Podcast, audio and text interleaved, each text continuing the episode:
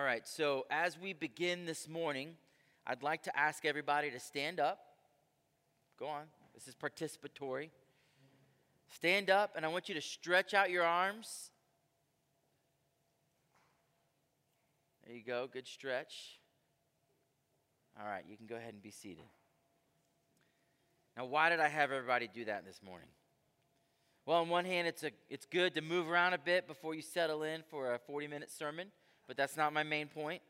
The main reason is this I was watching you all do that, and from what I could tell, no one had a lot of trouble doing it. It didn't require a lot of thought. You didn't have to kind of interpret what did I mean by stand up and stretch. I didn't hear anybody audibly tell your body, body, let's get up. Come on. I didn't hear anyone uh, go, you know, body, stretch out your arms. Everyone was able to do it more or less without much thought or effort. No one had to think about how to stand and to stretch. You, your brain processed the request it considered it a reasonable one that created a desire to move, and then your brain sent the necessary signals via your nervous system. Your muscles began to contract in conjunction with tendons and joints to move your skeletal bones to accomplish the movement. And as you were stretching, you may not know this, but as you were stretching, there are, there's a variety of receptors in your skin and muscles and bones that provide instant feedback to the environment around you to determine the speed and direction and force of your movement. And all of that sensory feedback was transmitted back via the nervous system to your brain so that you could make adjustments to your movements. I noted no one got clobbered in the face, even though some of you are sitting close to you. I saw a couple of you turn this way. Why? Because you needed the extra space to be able to stretch out. So your brain recognized that there was someone sitting and standing next to you, and so you just effortlessly directed your movements accordingly. And I would imagine this isn't even the most complex movements you've done today or that you will do today. After the gathering today, some of you will go home, you'll prepare meals for the week, you might knock out different tasks on your to do list, might go for a walk today.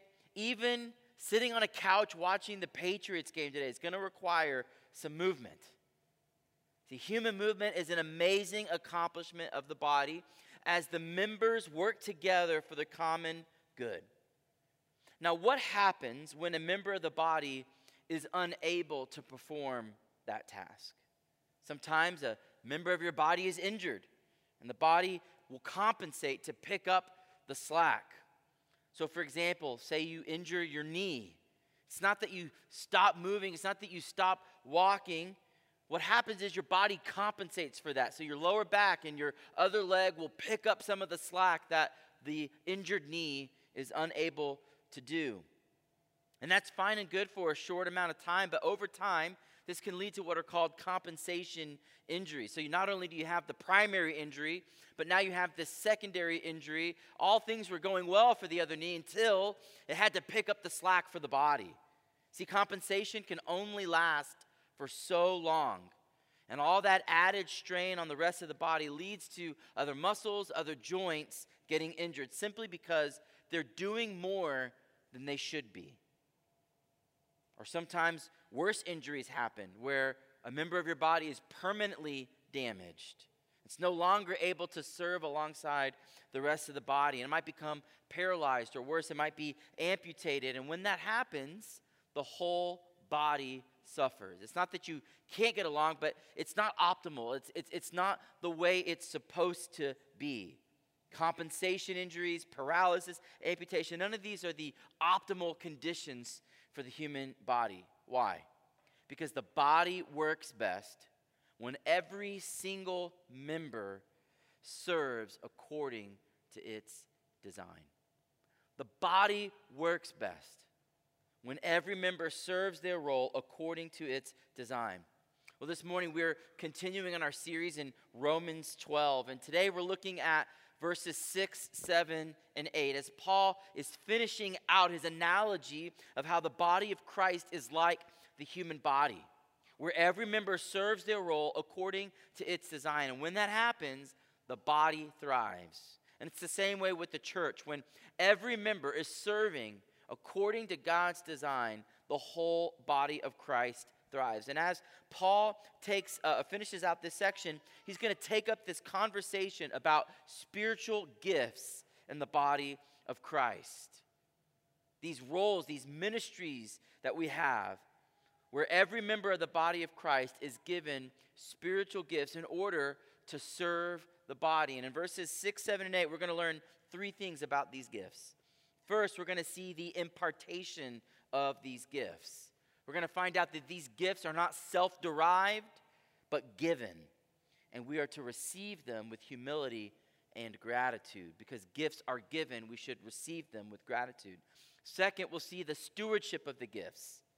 So not only are they imparted to us, but they're to be stewarded well. They're not meant to be dormant, they're not meant to be discarded, but these gifts that God's given us are meant to be matured and put to use. And third, we'll see the explanation of the gifts. As Paul gives us a list of seven spiritual gifts, he'll give us some explanation that'll help guide us as we use them. So we'll see the impartation of the gifts, the stewardship of the gifts, and finally the explanation of the gifts. Let's start in verse 3 to get some context for our verses today. Paul says, For by the grace given to me, I say to everyone among you, not to think more highly than he ought to think, but to think with sober judgment each according to the measure of faith that God has assigned. For as in one body we have many members, and the members do not all have the same function, so we, though many, are one body in Christ, and individually members of one another. Again, we're in this series in Romans 12. Romans 12 through 16 is Paul's explanation about how gospel culture flows from gospel doctrine. The first 11 chapters are about the doctrines of grace, about how God has saved us by the person and work of Jesus Christ. It's, it's Paul's systematic theology. And then in chapters 12 through 16, Paul is saying, here's how that impacts the everyday stuff of life. In other words, orthodoxy leads to orthopraxy. Right thinking, orthodoxy, leads to right living, orthopraxy. Paul wants to show us that doctrine is not stuffy. It's not just for the stuff of intellectuals. It's not just merely for um, seminarians. It's not for professional theologians. In fact, theology is for all of us. All of you are actually theologians. Maybe you didn't know that. You all have views and thoughts about God. And maybe they're less formed or less accurate, but you're all theologians. And Paul is telling us that what we believe determines how we live. And so in these chapters, Paul is, is talking about what a life of transformation looks like. If you want to see more transformation in your life, you don't need less doctrine, you need more. You need to grow in your beliefs. You need to see that gospel doctrine needs to work its way down from the head into our soul and out into our hands so that we're changed from the inside out. Now, in chapter 12 and verses 1 to 2, Paul says, When you consider all that God has done for you in Christ, and you really consider it, the only logical response is to give all of you to all of God, to go all in with Christ. All of you given to all of God. And then in verses 3 through 8, Paul starts to unpack what this going all in could look like. And he's talking uh, in these verses about our relationship with the body of Christ. He's saying that the gospel transforms our relationships inside the church. And he begins and he says, if you're going to rightly love others, you've got to begin with humility. Because the greatest hindrance to us loving one another is our own pride. That's what keeps us from loving one another. That's why Paul says if the church is going to thrive and love one another, we've got to be humble. We've got to get the focus off of ourselves and start looking around. And then Paul drops a powerful analogy to help us understand this, this beautiful unity and diversity and connectivity between the members of the body of Christ. And he says, listen, just like a body has many members, they all do different things, so is the same with the body of Christ. And when every member is serving and, and playing its particular role, that's where they find life. That's where they find purpose as the body is joined together as one. And not only is the, the members of the body connected to the body itself, but we're also connected and in relationship with one another. And that sets us up to understand where he goes in verse 6. He says, having gifts that differ according to the grace given to us. Now, I think this point is very straightforward. But if we miss it, we'll completely mishandle our spiritual giftedness. Our spiritual gifts are not self derived, meaning you do not generate them. You don't look inside yourself, look through the Rolodex of gifts, and go, What would I like to do? No, it's assigned to you, it's given to you by God. They are imparted, given, not self manifested, not self derived. Every believer is given spiritual gifts by God. Now, that's implicit in the word gifts, isn't it?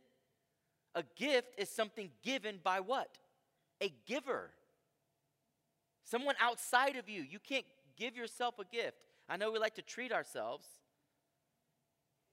but that's not a gift. A gift is given by a giver. In fact, this word translated as gifts is the, is the Greek word charisma, which is a derivative of the word charis, which means grace. The, the very notion of the gifts are that they're given by grace. It's a manifestation of gifts. It refers to something that is graciously given to someone. And that's why English translators translate it as gift, because it, it fits that category really, really well. In other words, Paul says God's grace to us in Christ not only saves us, but his grace imparts to us what we need for ministry.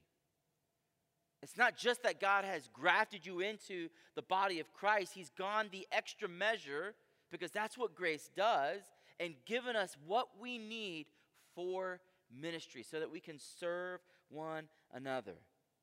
I think about that.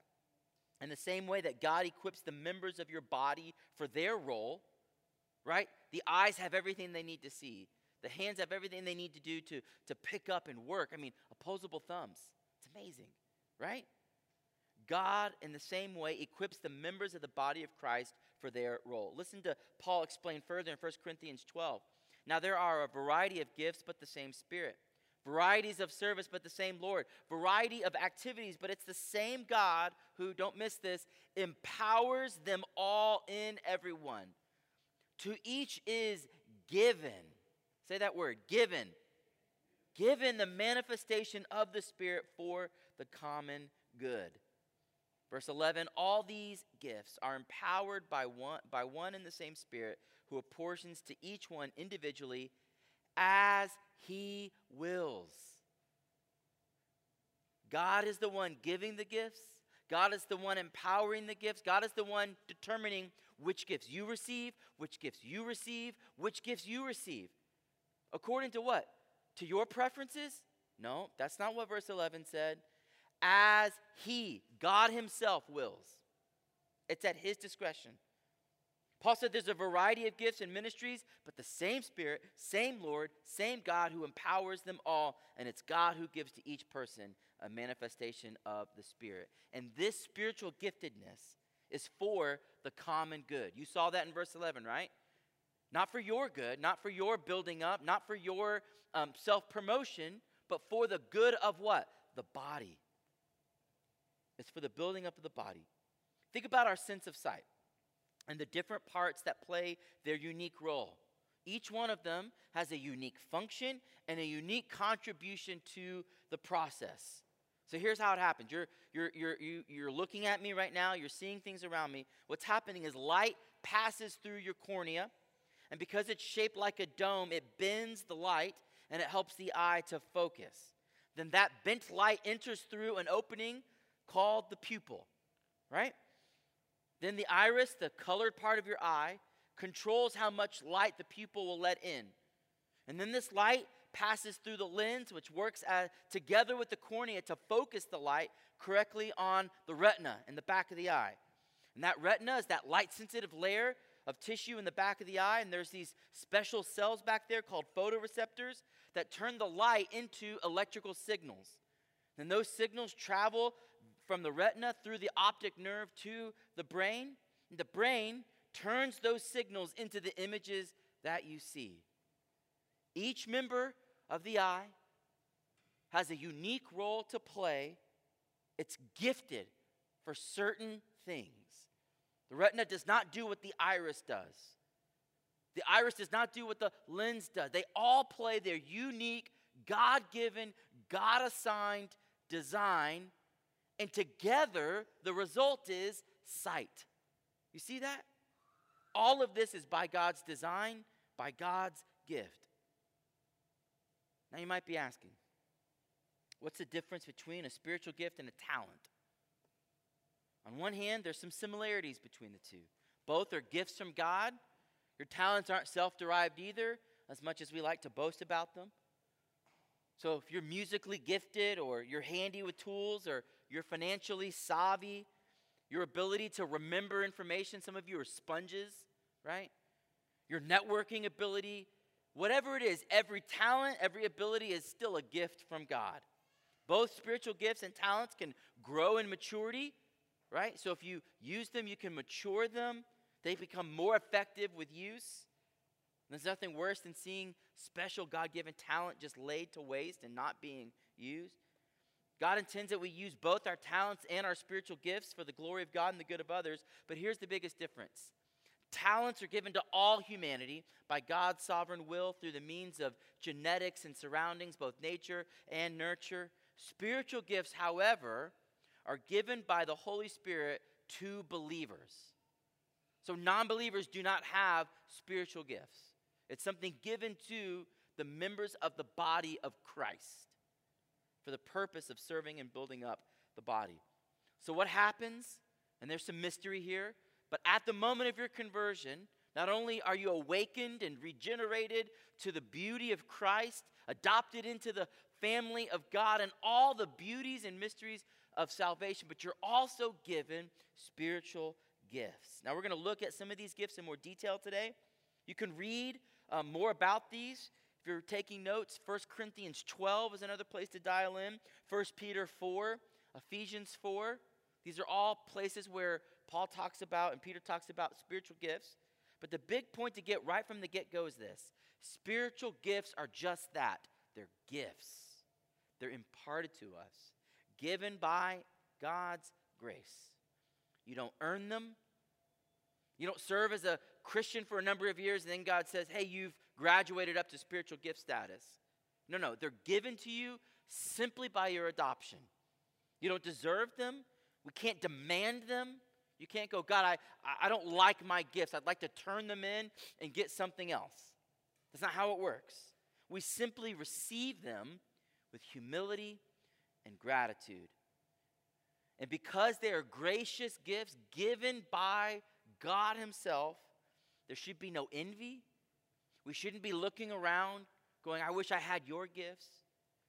We should be grateful and glad to receive what God has given us because God has given them to you to fulfill a role that only you can fill. Sight doesn't work if everyone wants to be retina. Everyone has to play their part. There should be no boasting. Like, look, look at the gift I have. That's not what they're for. There should be no comparison, but just a gladsome body, thrilled that God would give us anything and that God would give us a role to play for the building up and the thriving of the body of Christ. God imparts spiritual gifts as He pleases, according to His wisdom that's why we can trust him. This is his body, his church. Now, from the impartation of the gifts, we move to the second point stewardship of these gifts. Paul says, having gifts that differ according to the grace given to us, let us use them. Again, Paul's pretty clear about it. He doesn't say let's waste them, he says let's use them. God has given us gifts to use, therefore, they shouldn't lay dormant. They shouldn't be discarded. They should be used. It reminds me of the parable of the talents in Matthew 25. You remember this parable? Jesus is speaking. It said, For it will be like a man going on a journey who called his servants and entrusted them to his property. To one, he gave five talents, to another, two, to another, one, each according to his ability. Then he went away. Now, here, a talent, don't get confused. It's not an ability, it, it, it's, it's actually a monetary unit in the Hebrew culture. It's worth about 20 uh, years' worth of wages for a day laborer. So let me break that down for you. In today's economy, the average day laborer makes about $15 an hour, working 40 hours a week, 50 weeks a year. That comes to about $30,000 a year. And if you math it out, times 20, that's $600,000. So each one of those talents in today's economy would be about $600,000. So the master gives five to one, two to another, and one to another. He who had received the five talents went at once, traded with them, and he made five talents more. So also he who had the two talents made two talents more. But he who had received the one talent went and dug in the ground and hid his master's money. So the five and two talent servants, what do they do? They go out, they work, they take their money, they stewardship. They're doing what Paul says, let us use it. They receive their gift, and what do they do? They get to work. The one talent servant is unwilling to take a risk, unwilling to work, and so what does he do? He buries it. Doesn't lose it, but he doesn't use it either. Verse 19 Now, after a long time, the master of those two servants came and settled accounts with them. And he who had received the five talents came forward, bringing the five talents more, saying, Master, you delivered to me five talents. Here, I have made five talents more. His master said to him, Well done, good and faithful servant. You've been faithful over a little, I will set you over much. Enter into the joy of your master. And for the sake of time, the two talent servant does the same exact thing. The five and two talent servants report to their master, and they both receive commendation for a job well done. And what's praised is not the amount of money made. The, the, the guy with five talents isn't more commended because he made five. They're both commended. Why? They took what was given to them and they put it to work. The faithfulness of their stewardship is what is commended. And they're invited to enter into the joy their master.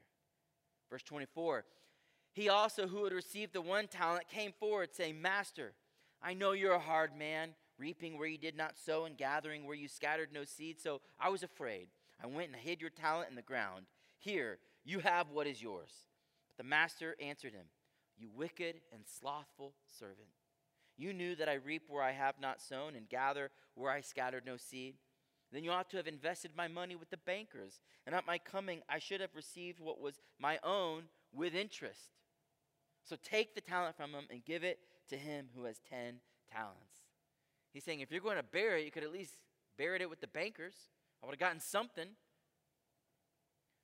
Verse 29 For to everyone who has, more will be given, and he will have an abundance. But from the one who has not, even what he has will be taken away and cast the worthless servant into the outer darkness. In that place there will be weeping and gnashing of teeth.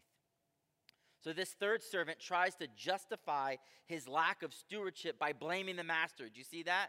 He says, Listen, I didn't do what I was supposed to do because you're kind of a bad guy. He assaults his character and says that his lack of activity was driven by fear of the master. What does the master do? He rebukes him.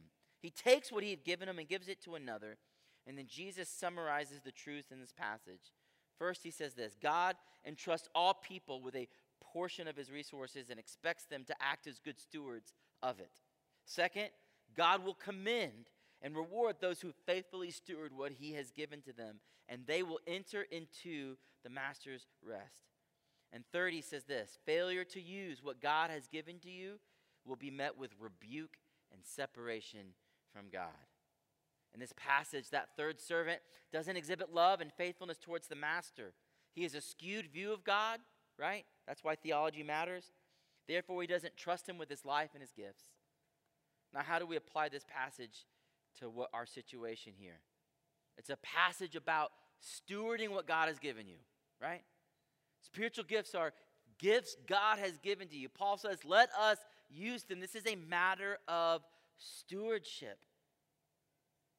God gives gifts according to his discretion to every believer, and he expects us to put them to use, not bury them, not discard them, not to have a skewed view of God, You go, well, what if I get out there and I serve with my gifts and I don't do it right? That's assuming God is going to treat you with uh, condemnation and rebuke if you don't serve Him perfectly. Let me just pop that bubble. None of us serve God perfectly. None of us. What's commended is that we get out there and use what God has given us. Faithful stewardship. That is what God is looking for.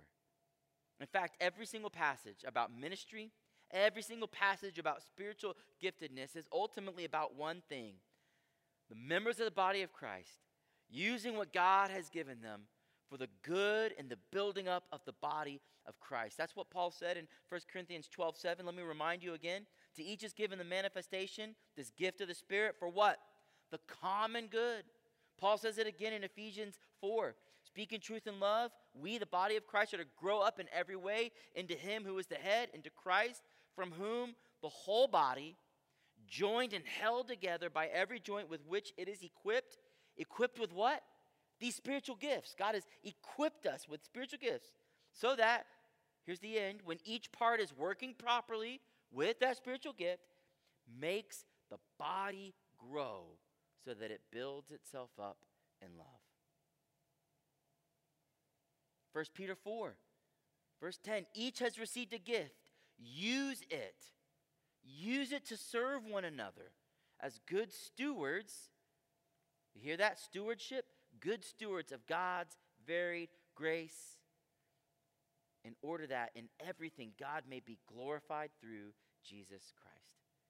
God has given us spiritual gifts, and we're called to use them as good stewards so that the body of Christ may be built up and Jesus be glorified. That's why he's given them to us. Believers are gifted so that we can contribute to the cause of Christ out of gratitude for all that he has done for us. What does that mean for you? It means there should be no bored Christians. A bored Christian is a contradiction of terms. God has gifted you with spiritual gifts for the building up of the body of Christ. There should be no passive Christians. There should be no dormant Christians. There should be nobody who comes to church simply to recharge your batteries and to go out of here living life the way you want to. That's not how Christ came. Jesus came not to be served, but to serve and do what? Give his life as a ransom for many. And what do you think happens as God's work of sanctification happens, as we're growing into the image of Christ? Into what image are we growing into? The image of a servant, someone who serves. That's our, tra- uh, that's our trajectory. It's the same as Jesus, with an increasing desire not to be served, but to serve, to take what God has given us and put it to good use. In other words, to give, not simply receive, to contribute, not, not simply to consume. So far, we've seen the impartation of the gifts, the stewardship of the gift, the stewardship of the gifts, and now let's look at our last point, the explanation of the gifts. Paul says, if that gift is prophecy in proportion to our faith, if service and our serving, the one who teaches in his teaching, the one who exhorts in his exhortation, the one who contributes in generosity, and the one who leads with zeal, the one who does acts of mercy with cheerfulness. So here Paul lists out seven spiritual gifts with a short explanation of each one. Now, let me give you the list up front if you're taking notes. Here are those seven gifts prophecy, serving, teaching, exhortation, giving, leadership, and mercy. Now, the first one on this list is going to need the most explanation. So, we're going to spend most of the rest of our time here. And that first gift is prophecy. Now, there is no shortage of books written on this. Let me say from the outset that there are plenty of good, Bible believing, faithful Christians who are going to land differently than I do and your pastors do on this. That doesn't make them bad Christians, just means we land differently. And it's important to land It's important to study Scripture and to come to different conclusions and, and, and to come to conclusions on certain matters. And one last caveat before I get into my explanation. Um, I'm going to try to do in about 10 minutes what people take whole books to do. So I'm going to leave stuff out. I'm not going to be able to go through every single, uh, uh, uh, you know, different viewpoints on this. That's not what this is for. I am going to try to make a biblical argument for what I think is going on here. So, what is prophecy? Well, first we got to go back to the Old Testament. God would raise up prophets to serve in a variety of functions. Sometimes prophets would foretell things, meaning God would give them divine insight into the halls of history, into things that would happen. Things that haven't happened yet, but the prophet would say, This is going to happen. And then in due time, guess what? It would happen. They'd be able to foretell the future, not because of their own in, insight, but because God gave them that insight, right? And in addition to that, sometimes prophets would foretell. You got foretelling and then forthtelling. Forthtelling meanings that meaning they would speak with authority to call God's people to repentance. So they would stand there and they would say, Here's what the Lord has to say to you. Again, God would give them divine insight into the people of God and would call them to speak boldly, directly into the sins of the people of God and call them to a certain place. And the reason they could come and stand, though they were sinners themselves, is because God was raising them up for that very purpose. And God would, they're speaking with authority, not of their own derived authority, but because God's word had come to them, and God said, Go and tell the people this. Speak only what I tell you, but speak everything I tell you, right? That's a prophet. In other words, they would tell it like it is. God's people were in sin, about to face judgment, he would let them know. If they needed to change, the prophet would tell them what they needed to know and where they needed to change. And often their role as prophets was to help the people of God see what was about to happen next as God's plan of redemption unfolded. You see, it takes the whole Bible to get God's plan of redemption. It's not all laid out in chapter one, right? It's progressively revealed over time. And God would raise up a prophet when another movement or the next portion of God's redemptive plan was going to unfold. And they would play a pivotal role in the unfolding of that plan. So a prophet would hear direct revelation from God, God speaking to them God's actual words. And they were to be received by those who read them or those who heard them as God's actual words. It wasn't Isaiah's words, it was God's words through Isaiah. And they were to receive them as, and this is important, true, authoritative, and binding. The prophet's words, because they were words from God, were to be received as true, authoritative, and binding. And that's really important to grasp true, authoritative, and binding. The prophet heard direct, actual words from God, and those who heard them were to receive them as true, authoritative, and binding, meaning there were consequences for not following them, right? Now, sometimes these prophets' words were written down, and we have them. We have the book of Isaiah, Jeremiah, uh, we, have got uh, Haggai, Obadiah, uh, Micah. I mean, all kinds of prophecies that were written down, but sometimes they weren't recorded. We have instances in the Bible where we hear that the word of the Lord came to a certain prophet, and we're just told that they prophesied to a certain group of people, but they weren't recorded down. And it's God's discretion what he chooses to write down or not. Doesn't mean that those words weren't God's words. It just means that those words weren't words that God wanted us today to have.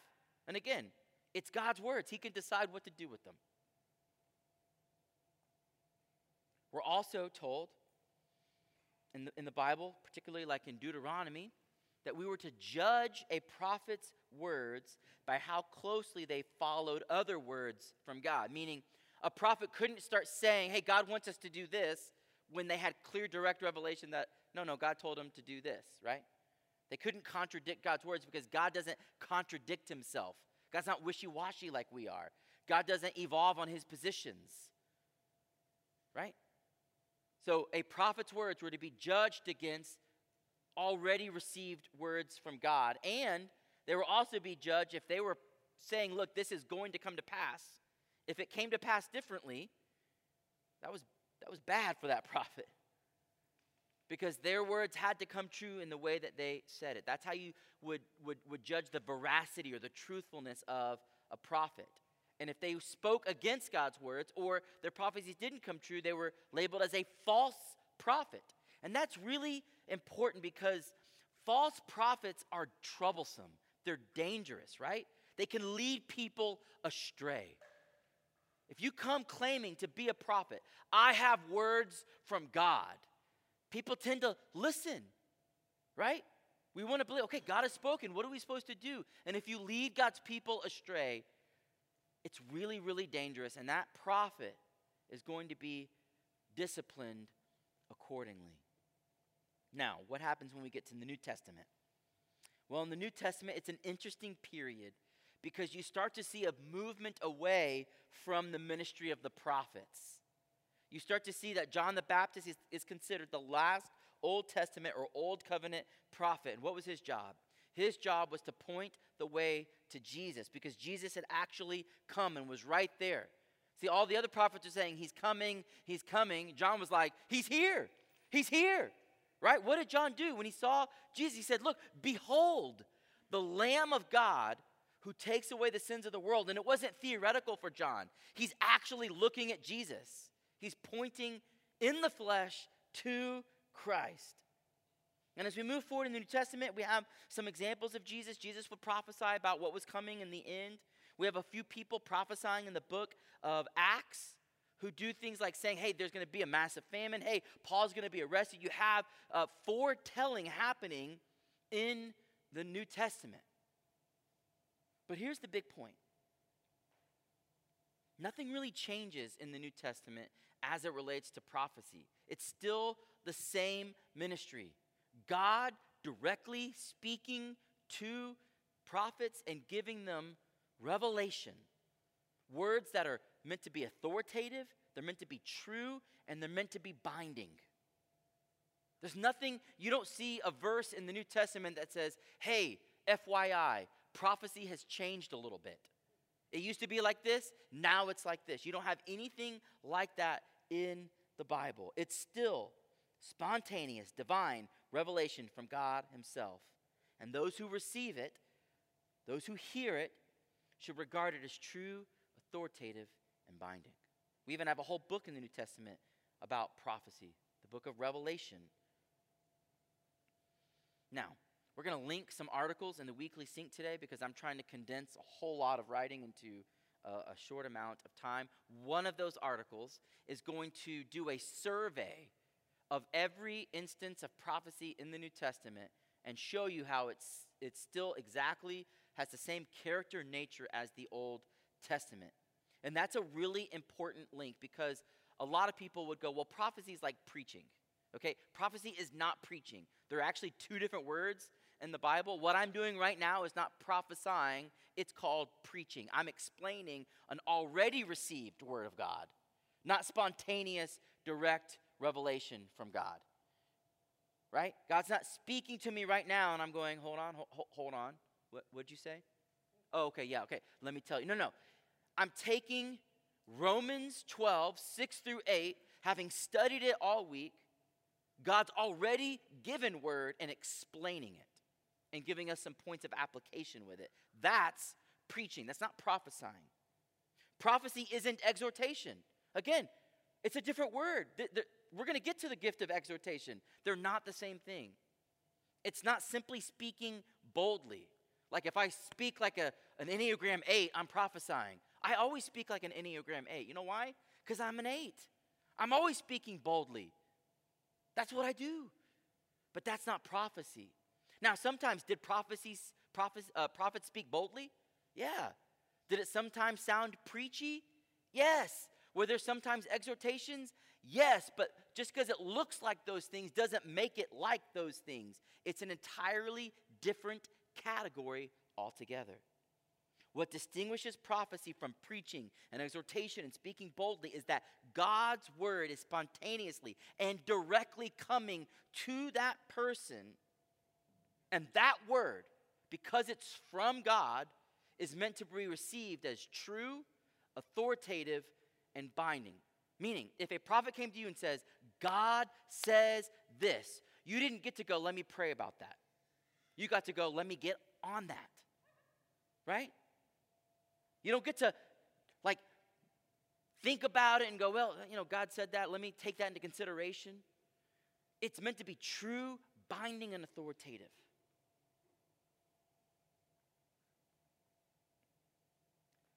That's what prophecy is. The big question is is that still active today? And I would say no. And here's why Ephesians 2 19 to 20. Look closely with me. Paul says this So then you are no longer strangers and aliens, but are fellow citizens with the saints and the members of the household of God. That's all describing the church.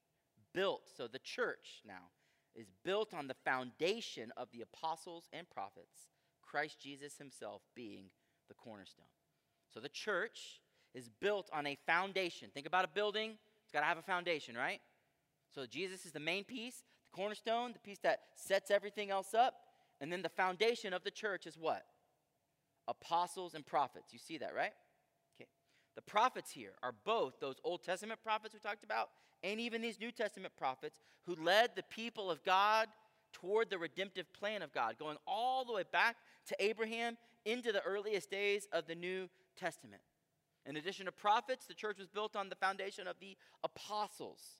The apostles are those key instrumental disciples who witnessed the resurrection, who wrote the New Testament, and they provided the earliest leadership in the church as the church was being established.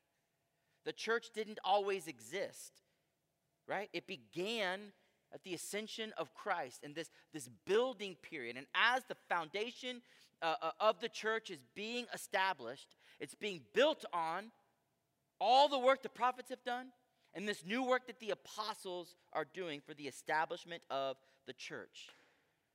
But you know what? You don't keep building on a foundation. A foundation is laid and then a building is set on top of it. That's Paul's point. The foundation has been laid. The work of the apostles to write the New Testament, that's been done. There's no new letters, right?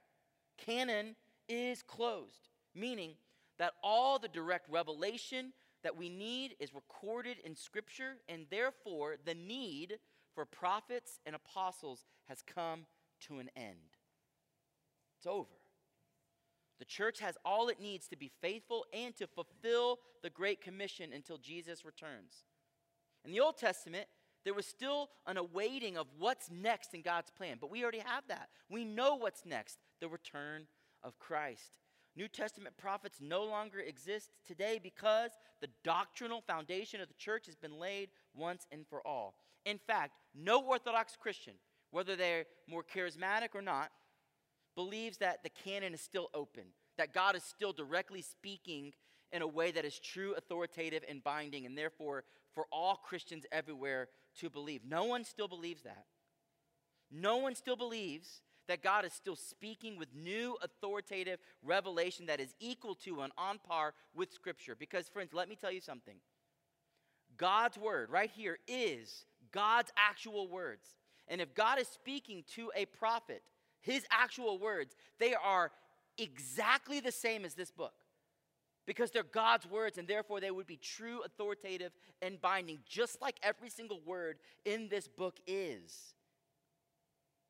But that's not what my more charismatic brothers and sisters believe is the nature of modern uh, day prophecy. What they would say is the nature of modern day prophecy has changed. So they, they would say that the so all the stuff I just said about what prophets do, they go, we agree with that, but what we think modern day prophecy is is different. The nature of it has changed. And that's where I would say, but but where did you get that it changed?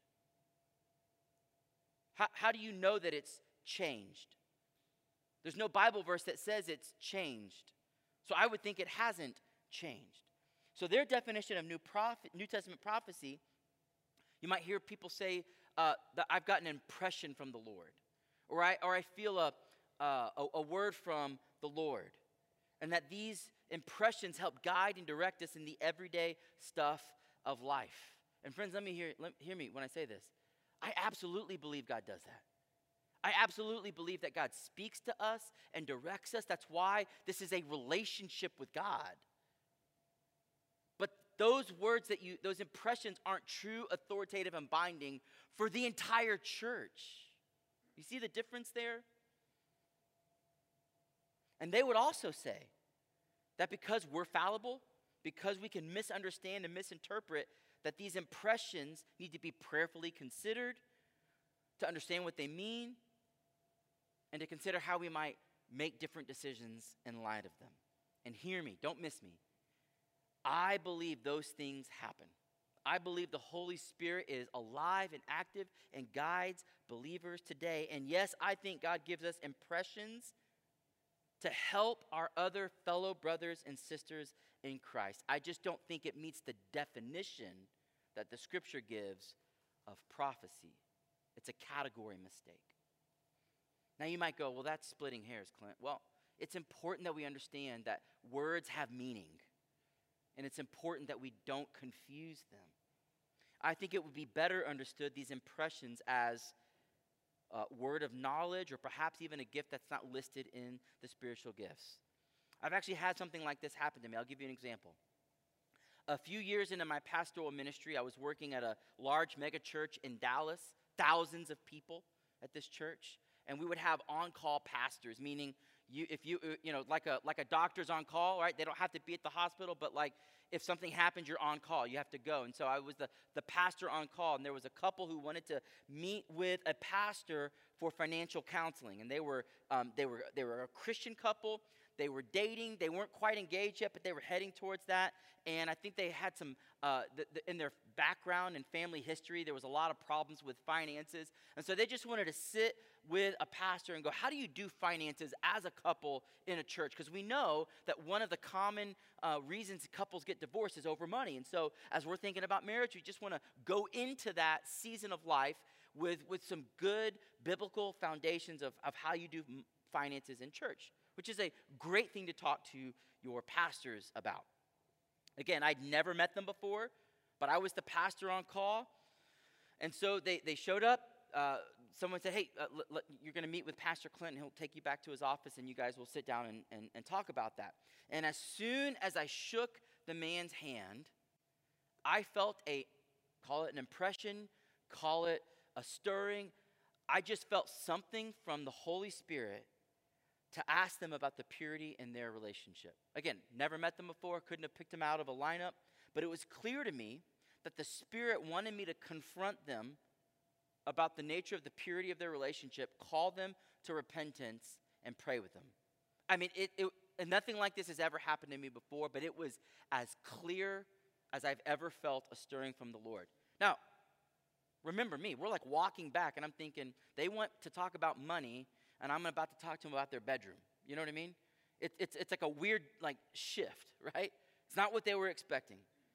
But I also knew I'm supposed to ask them about this. And if I don't, I would not be obedient to this prompting from the Lord. So as we sat down, I said, hey, this might seem like it's coming out of left field or whatever's even like further out than left field. I know you don't know me and I don't know you. But before we talk about finances, I have to ask you a question. And I told them that I, when I met you, I felt stirred by the Spirit to ask you this. And I said, listen, I could be way off. I could be wrong. But I need to ask you, are you two sleeping together? Their faces dropped. They started to weep. And they began to confess and repent. Now, they told me that they had been struggling and that they were relieved to have their sin called out. It was like someone had turned, like they were just unwilling or unable to turn the, on, the lights on in the room, you know? But this, it was the, it, what the courage they lacked, the Spirit gave me in that moment to help lead them towards repentance. They needed their sin to be brought to light, to call it a sin, and they needed someone to help walk them towards holiness. Now, needless to say, we didn't talk about finances that morning. And I have no doubt in my mind that the Spirit prompted me to ask them about that. I have no doubt that obedience for me that morning was taking the step of faith to follow the Spirit's prompting. Now, was what I experienced that morning prophecy? The answer no. It's not prophecy. It doesn't meet the biblical definition and standards of prophecy. Was it a God given direction, a spirit led impression that led to exhortation, repentance, and renewed faithfulness for that couple? Yes. And God does that in many various ways today. Apparently, at the writing of the New Testament, in that earliest part, prophecy was still something that was active and laying the foundation of the church. But now that the foundation of the church has been laid, the need for prophecy, as defined in Scripture, as illustrated in Scripture, has ceased. And I believe that the operation of the Spirit is alive and active. We would not be able to do anything that we're doing as a church without the gift of the Holy Spirit. He is not a back, you know, a sidelined member of the Trinity. He's not benched. He is alive and he is active and he's among us. Right? But it's important that we don't um, manipulate or confuse words of Scripture. Now, there's certainly more that could be said on this matter. But because we have a closed canon, an established foundation, and a coming Savior, there just simply is no need for prophecy, and I think that's why we've seen it cease in this time period. Again, we're going to link some articles in the weekly sync. And as always, your pastors are happy to sit with you and we can talk about these matters further. All right, quickly. Second gift serving. Serving is giving practical need to those, uh, practical help to those in need. Sometimes it's even translated in your Bible as, the, as ministering. The person with the spiritual gift of serving looks to meet felt needs. This is not, you don't have to convince them to go. So th- this person who has the gift of serving is just always looking for needs and how they can meet them. A person with this gift, when they see someone in need, don't just go, oh man, look at them. They're in need. Huh, I wonder who's going to do that. A person with the gift of serving sees a need and moves to action. Number three, teaching. Teaching is making clear the truth of God's word with simplicity and accuracy. The person with the gift of teaching has a God given ability to read, understand, and apply God's word and to communicate that to others. Number four, exhortation. Exhortation is someone who's got a God given ability to motivate others towards action, towards application, towards purpose. This person has a God given ability to apply God's word into the everyday stuff of life. They're able to take the theoretical and to make it in like just so on the ground, concrete, and, and practical for your life. And Paul wants us to put these gifts into action. Number five, giving. The spiritual gift of giving is someone who gladly releases the materials that God has given them to further the work of the church. You don't have to pry their hand open to give a dollar to the church. A person with the spiritual gift of giving is just generous. It's in fact when they give, it delights them. They're not thinking about what could I have spent that money on? They're going, I am so excited to invest in the kingdom of God. That's the gift of giving. Leadership. The spiritual gift of leadership is someone who has a God given ability to organize God's people around a clear vision and purpose. Paul tells us the person with the gift of leadership is to do so with diligence and zeal. It, the word literally means a guide, like, and it's thinking about, it's picturing like the rudder on a ship. It's what steers the ship. That's what a leader does. Someone who has the spiritual gift of leadership leads with humility and wisdom and grace. And number seven, mercy. The spiritual gift of mercy. These people with this gift are compassionate towards others who are in distress. A lot of times when we meet people in distress, it stresses us out, right? But a person with the gift of, of mercy is able to lean into that stress, feel it, but not totally absorb it to, to this place of incapacity, but is able to, to enter in they're sympathetic and sensitive to the needs of others, particularly those in great need and those who are difficult to love. They're able to enter into hardship and to provide relief from suffering. That's the gift of mercy. Again, there's so much more that could be said about um, spiritual gifts. I really encourage you to check out the weekly sync, um, in particularly this week. Seven Mile Road, we are the body of Christ. We're joined together by the blood of Christ. We're connected together, and God has graciously gifted uh, every single believer with spiritual gifts. And God calls us to cultivate them, to use them, and to steward them well. Wherever the Lord has gifted you, however He's gifted you, let's serve the body of Christ. Let's serve our neighbors to the glory of God. Let's pray.